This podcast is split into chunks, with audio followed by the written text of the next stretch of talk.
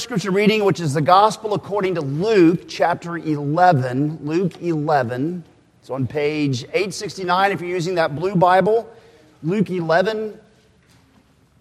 You'll be able to pick this up quickly, what's going on in this passage.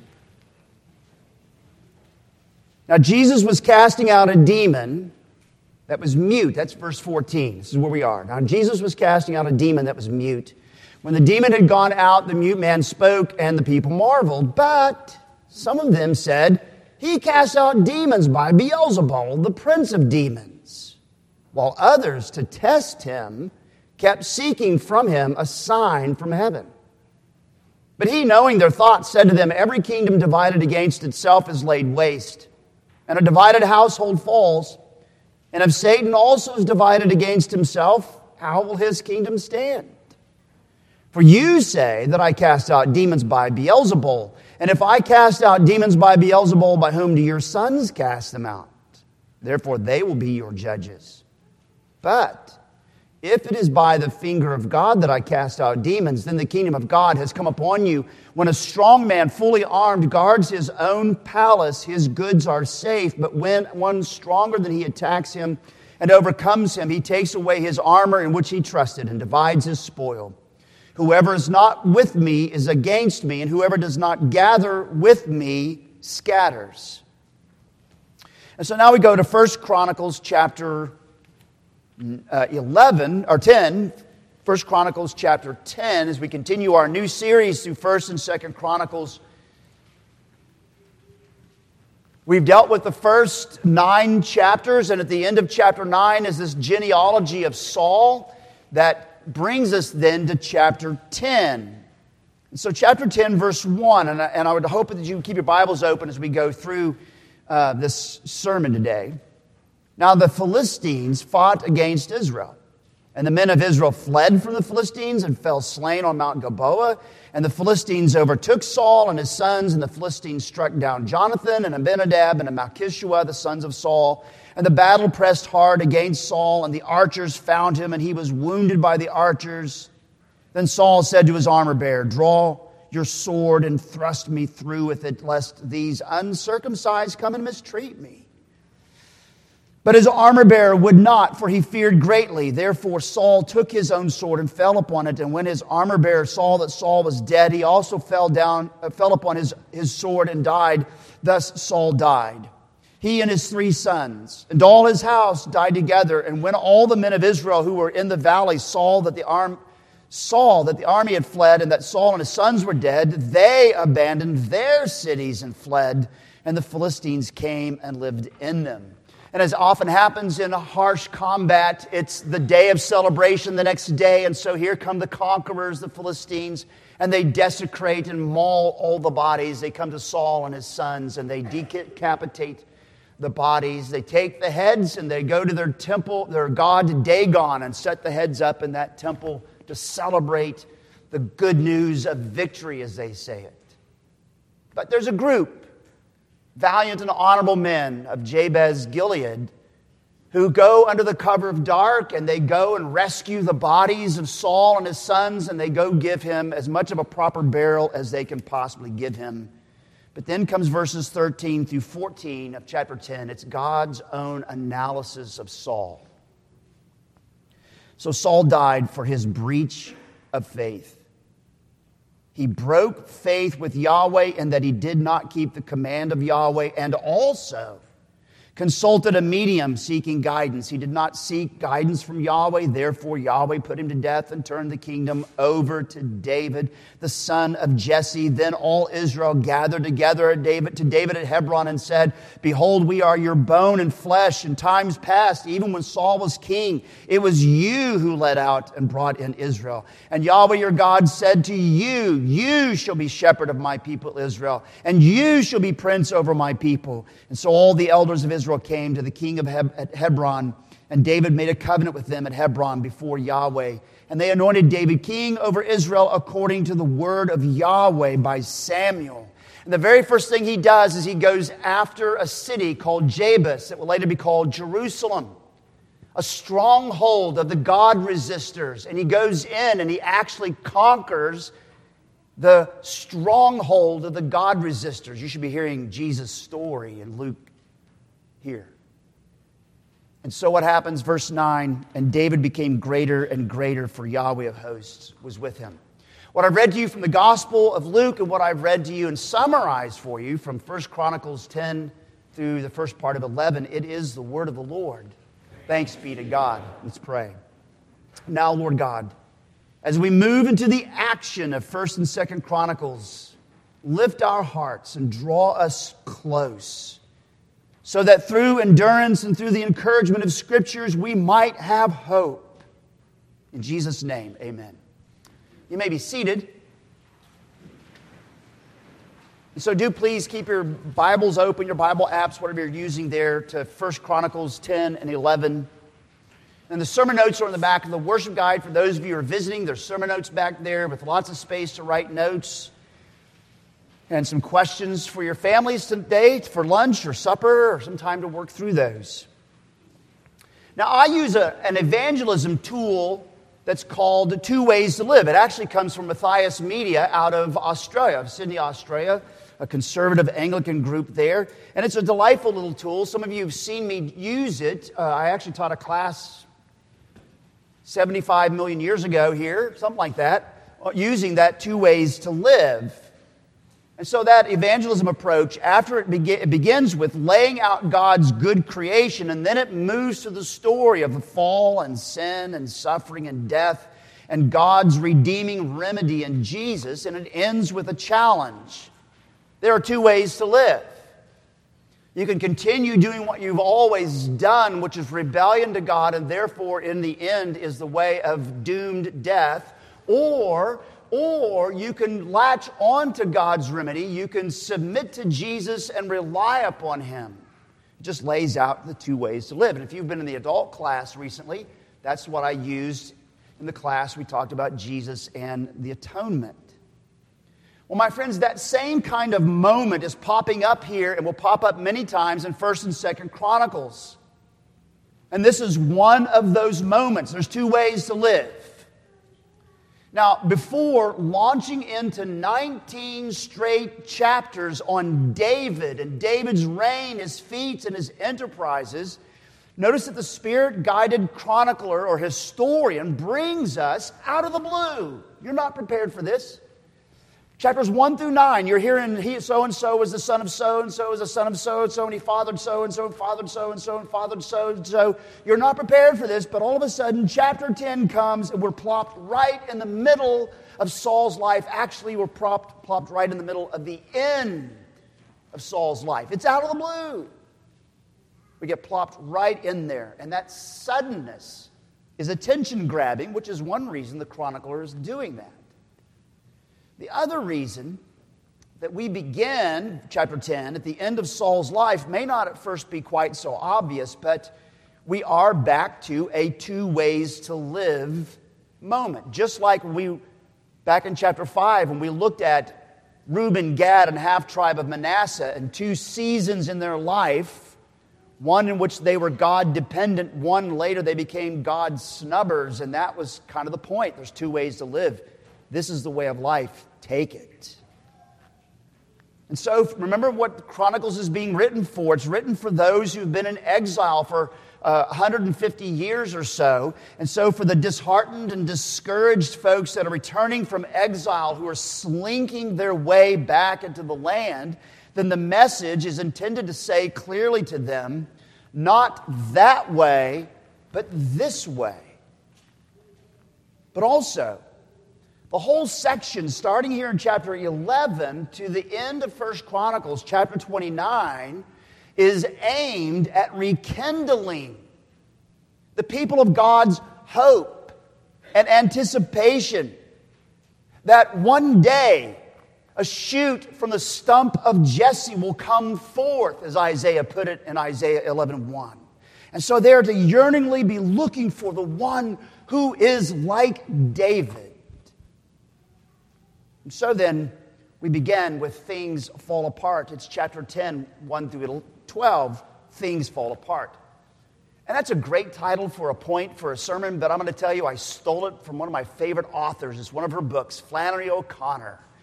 She wrote a book called Things Fall Apart, and I love that title. And that's what you have in chapter 10 Things Fall Apart. So, very quickly, as you work through chapter 10, there's actually a pattern to it. Verse 1 Israel runs. Verse 2 son, the sons die. Saul's sons die. Verse 3 through 6, Saul dies. Verse 7, Israel runs, right? So the rest of Israel runs. And then verses 8 through 10, the Philistines desecrate. It's a very simple, grievous story. And there's an exception, and the exception is down in verse 11 and 12.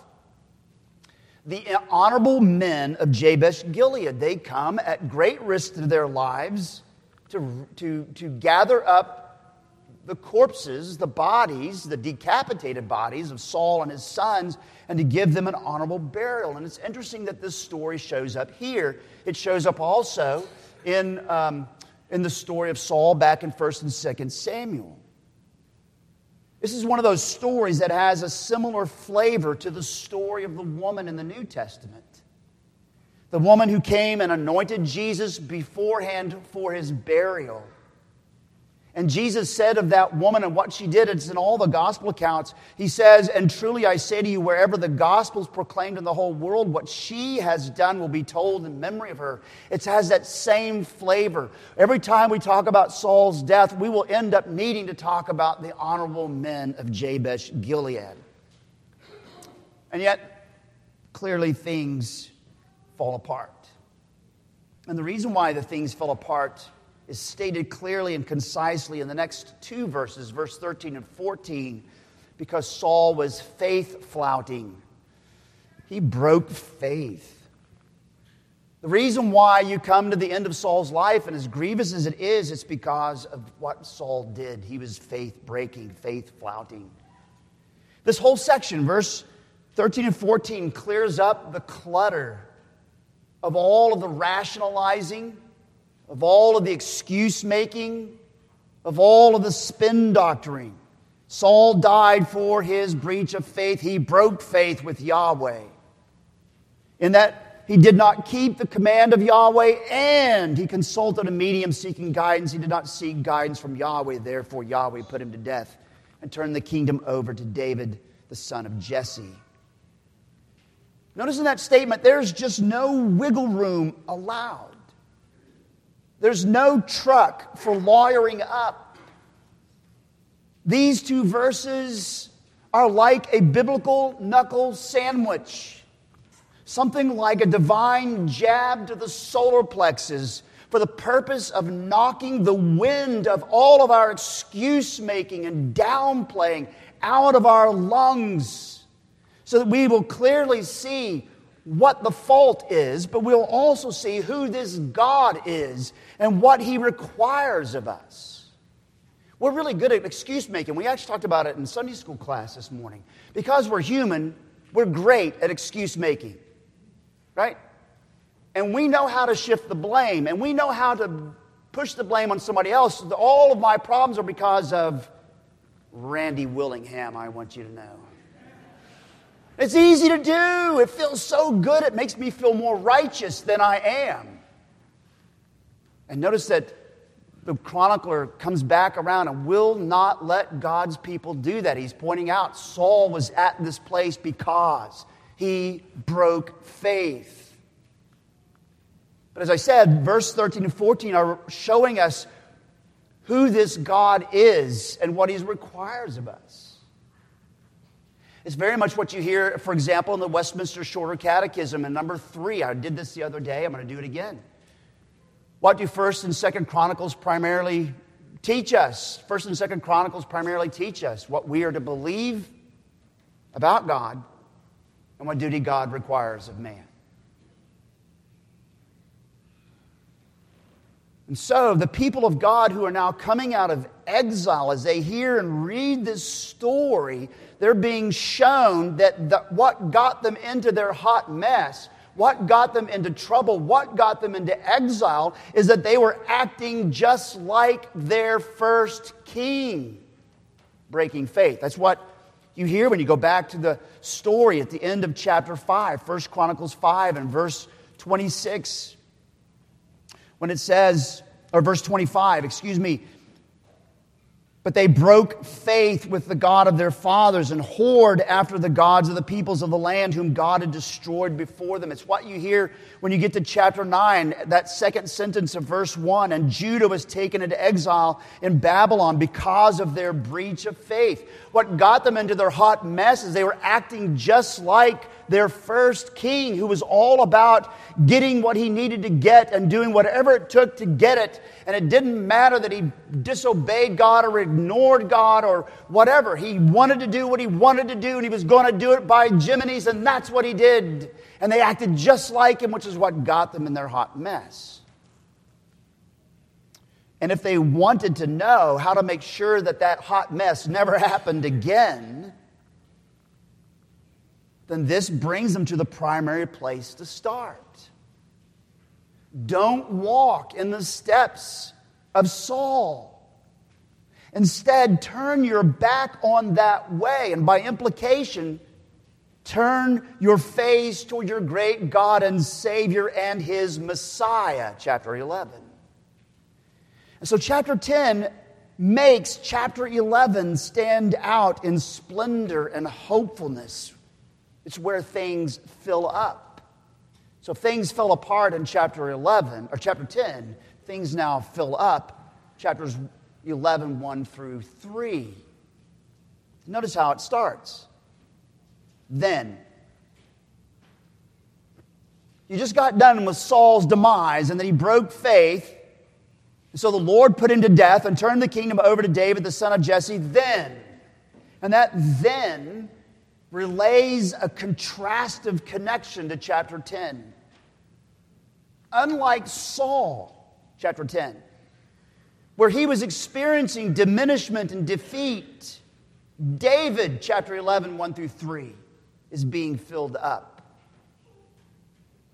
And it's at this anointing. It's when he's being anointed at Hebron. And notice all the language there, but he's anointed at Hebron. And those of you who are astute, and you are astute Bible readers, you know that David was actually anointed twice. The first time he was anointed as king was at Hebron over Judah and Simeon and part of the Levites. And then seven and a half years later, he was made king of all of Israel. But I think what's going on here is that the editors, economizing as they are, is just taking that first anointing at Hebron and letting it stand in for the fact that David will eventually become king of all of Israel. Further, notice that unlike Saul, in his faith breaking life, where he experienced decline, diminishment, defeat, and the disapproval of God, David, chapter, chapter 11, 1 through 3, undergoes God's pleasure, undergoes God's promises, undergoes God's prospering. Even when Saul was king, David, it was you who led out and brought in Israel. Yahweh your God even said, You will be the shepherd of my people. And so the end of verse 3 and David the king was king over Israel according to the word of Yahweh by Samuel. David, contrasted to Saul, David is experiencing God's pleasure, God's promises, and God's prospering. Now, why would the writer, why would the chronicler put it this way? Well, I think there's a hinted question that's lingering here. It's that two ways. Around which star do you want to throw your lasso? Do you want to throw your lasso around the faith breaker, the God snubbing faith breaker Saul? Or do you want to throw your lasso around the star of the God dependent, faith keeping David? It's putting us back on our heels. There's two ways to live. One ends in death and demise and diminishment. One has the pleasure of God, the promises of God, etc. Which one do you want? Well, anybody in their right mind would say, Well, I want that one over there. Right. That's the point. And so then, David and David's people, now that they're filling up, David and David's people are now fighting fine. They're fighting fine, and that's verses 4 through 9. And verses 4 through 9, here's the first example that shows the polar opposite of what Saul went through. In both stories, if you don't understand this, and I'm going to help you, in both stories, Saul and then David are up against God resistors. Philistines didn't want Yahweh, the God of Abraham, Isaac, and Jacob, to rule them. Philistines and Jebusites, that's the chapter 11, verse 4 through 9. Neither the Philistines nor the Jebusites wanted the kingdom of God to grow. They didn't want God's Messiah to reign over them. They didn't want anything to do with God's kingdom. And so they are God resistors, Philistines and Jebusites both. But notice that David defeats the Jebusites, those God resistors, and he captures their capital city. And so in verse 5, he took the stronghold. Verse 7, he lived in the stronghold. Verse 8, he built up the stronghold. Hmm. That's kind of the picture that Jesus lays out as he's describing his launching of the kingdom in earnest as he fights against the demonic God resistors. When a strong man, fully armed, guards his own palace, his goods are safe. But when one stronger than he attacks him and overcomes him, he takes away his armor in which he trusted and divides his spoil. Already, here in 1 Chronicles 11, 4 through 9, already a bright day is dawning anew on God's people because it's dawning anew on God's anointed one, and it's dawning anew through God's anointed one. And that's what's summarized in verse 9. David became greater and greater because he had a great political action committee that put him in power. Is that what it says?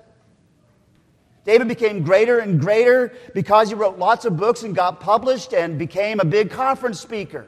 Is that what it says? David became greater and greater. Why?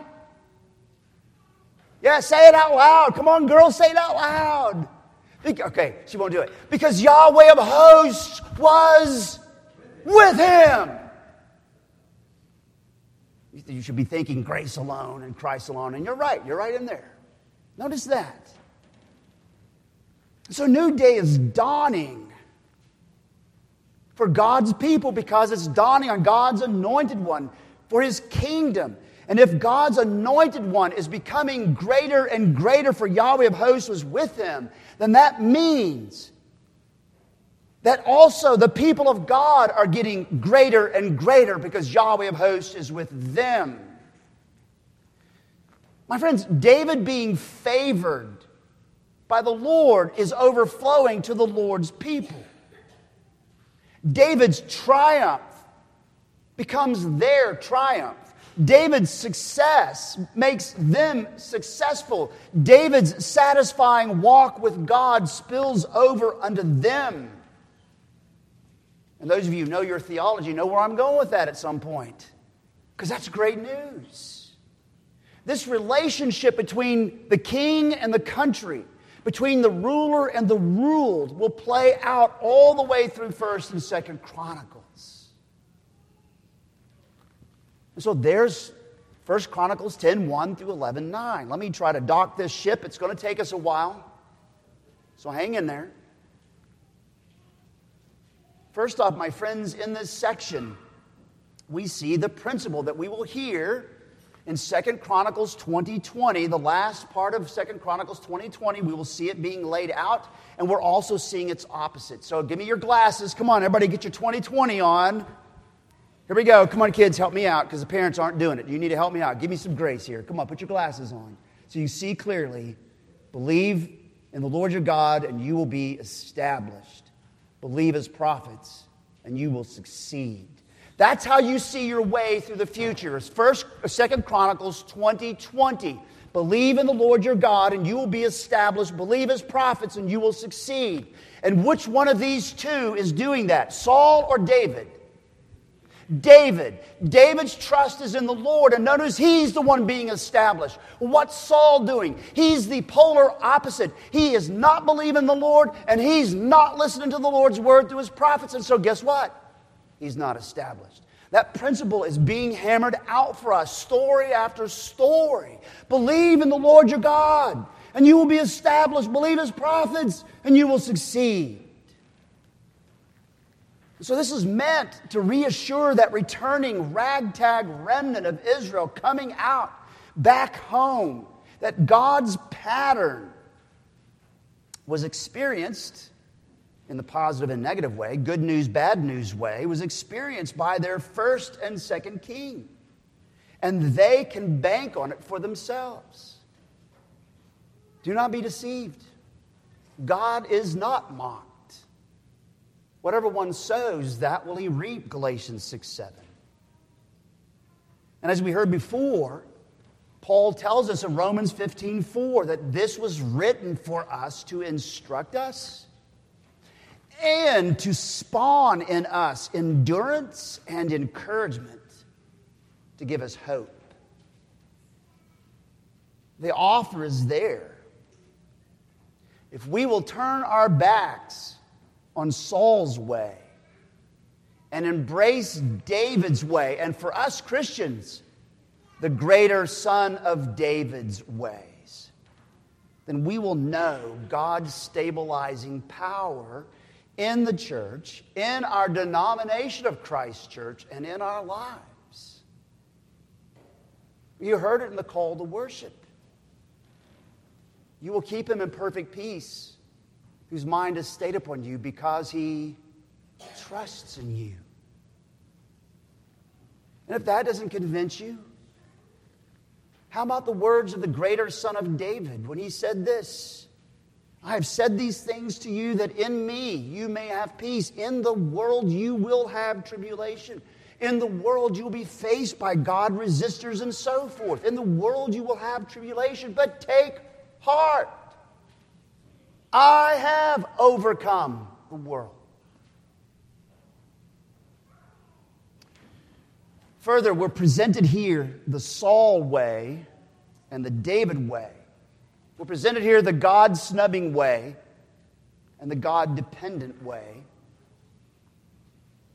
And I think Eugene Peterson displays this for us, how this works out in our day, in a book he wrote in 2007. He's the, Eugene Peterson was the one who put together the message. Anybody know what I'm talking about, right? He put it this way in a book called The Way of Jesus. Quote, North American Christians, this is 2007, North American Christians are conspicuous for going along with whatever the culture decides is charismatic, successful, influential, whatever gets things done, whatever can gather a crowd of followers hardly noticing that these ways and means are at odds with the clearly marked way that Jesus walked and called us to follow. Doesn't anybody notice that the ways and the means taken up, often enthusiastically, are blasphemously at odds with the way Jesus leads his followers? Why doesn't anyone notice? The ways and means promoted and practiced in this world are a systematic attempt to substitute human sovereignty for God's rule. What a great statement. And so, tracking along this line a bit more, but veering off just a little bit. Notice that in both chapter 10 and 11 that God's people are confronted by God resistors. This is not about ethnic cleansing. These are opposed to God, Philistines and Jebusites. They did not want God's kingdom to expand, they did not want it to grow, they did not want it to flourish. But notice there's two different results here. Because of Saul's faith breaking, notice what God did. Because of Saul's faith breaking, God allowed his special dominion to take a setback. God allowed his special dominion to take a setback in Saul's faith breaking.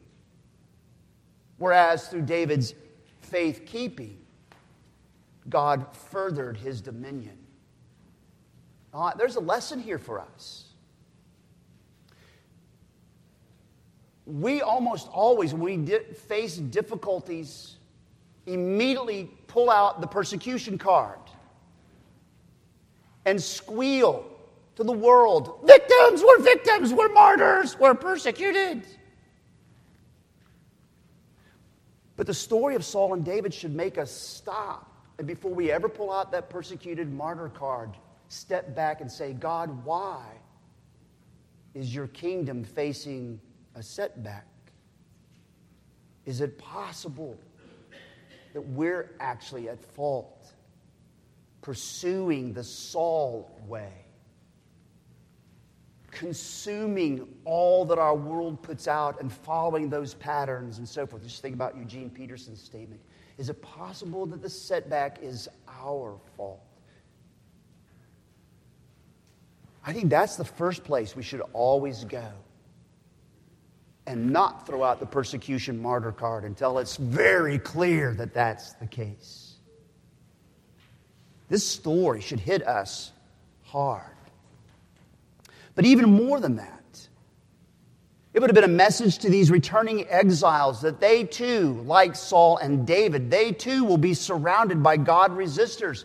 Those of you who were in the Nehemiah sermon series that I did Sunday evenings, rebuilding after a hot mess, you'll know what I'm talking about.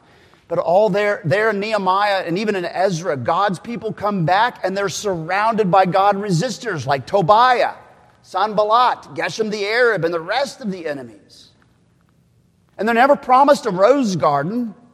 Instead, what happens there and what we're being told here is keep faith. Keep faith with the God of Abraham, Isaac, and Jacob, and he will be with you. The message is there for us. We too are going to be and are surrounded by God resistors. And they will use force, they will use legislation, they will use the judiciary. They will use the media. They will use the social media. They'll use educational institutions. They'll use corporations. They'll use foundations. They'll use shame and ridicule or worse to oppose the kingdom of Jesus. Okay, what do we do? Our hope is in the name of the Lord. You heard me at the beginning of the service, actually, before, after the announcements, I quoted to you Second Chronicles 14:11, King Asa's prayer. Pretty phenomenal. Lord, it is nothing for you to help, whether with many or with those who have no strength. Help us, O Lord our God, for we rest on you. And in your name we go against this multitude. O Lord, you are our God. Do not let man prevail against you. Our hope is in the name of the Lord, the Lord Jesus. The Lord Jesus, to whom has been given all authority in heaven and on earth. Matthew 28, when Jesus came out of the tomb, body, blood, bones, toenails, and hair, never subject to mortality or misery again. When he came forth triumphant, having crushed the serpent's head, what did Jesus say? He's told his disciples, All authority has been given to me on heaven and on earth. Our hope is in the name of the Lord. Now, that doesn't mean we should expect, and we should never expect, instantaneous triumphalism. There will still be societal IEDs that will blow us up. There will still be institutional firefights. There will still be wounds, concussions, and hardships until Jesus returns, riding forth with a two edged sword projecting from his mouth, treading out the winepress of the fury of the wrath of God the Almighty. But until that day, we're to look to and follow the King who leads us, faithfully leads us onward, upward, and outward. And we have to remember that that path he leads us on is often often goes through the cross before it gets to the crown. It often goes through the gore before it gets to the glory. Therefore, having been surrounded by so great a cloud of witnesses, let us lay aside every weight and the sin which so easily ensnares us, and let us run with endurance the race that is set before us, looking unto Jesus the author and finisher of our faith, who for the joy that was set before him, despising the shame, is set down at the right hand of God. For consider him who endured such hostility from sinners, lest you become weary and discouraged in your souls. Nevertheless, success is inevitable. You are, if you trust in Jesus, you are on the right side of history. Don't let anybody tell you otherwise, because Jesus is on the right side of history, if you want to put it that way. Success is inevitable. But until that day, we keep faith. And in the words of the Apostle Paul to Timothy in 2 Timothy 2, share in suffering as a good soldier of Jesus Christ. But lastly, my friends, that deep connection between the king and the country that I brought up, that deep connection between the ruler and the ruled. What belongs to the king spills over to us. His righteousness before the Father cloaks us, his people. His death as a sinner becomes death for sin with us. His rising, justified, and vindicated turns out to be for us. His being the Son in whom the Father is well pleased transfers to those who submit to Him and rely upon Him. As with kings, so with country, as the ruler, so with the ruled. And so you heard in our assurance of pardon, the Father loves the Son and has given all things into his hands. He who believes in the Son has everlasting life, but he who does not obey the Son will not see life, the wrath of God remains on them. Two ways.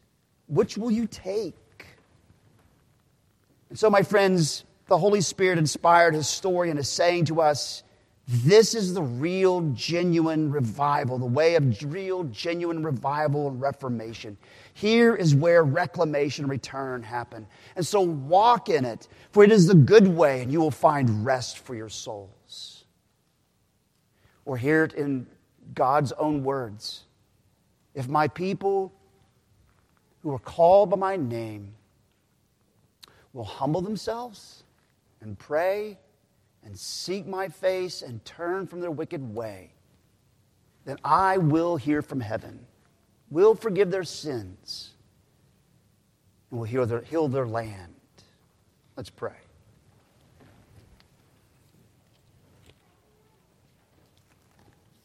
We thank you, Lord God, for your great love for us, love in which you challenge us to correct us Lord, may we hear your correction. But your great love that also shows us what you have done for us and the better way. For all of us here, I pray that we would always, always, always have our hope and confidence in the name of the Lord, the Lord Jesus. That our trust would always, always, always be there. And from that, then, we would walk forth with endurance and encouragement and we would always have hope. In Jesus' name we pray. Amen.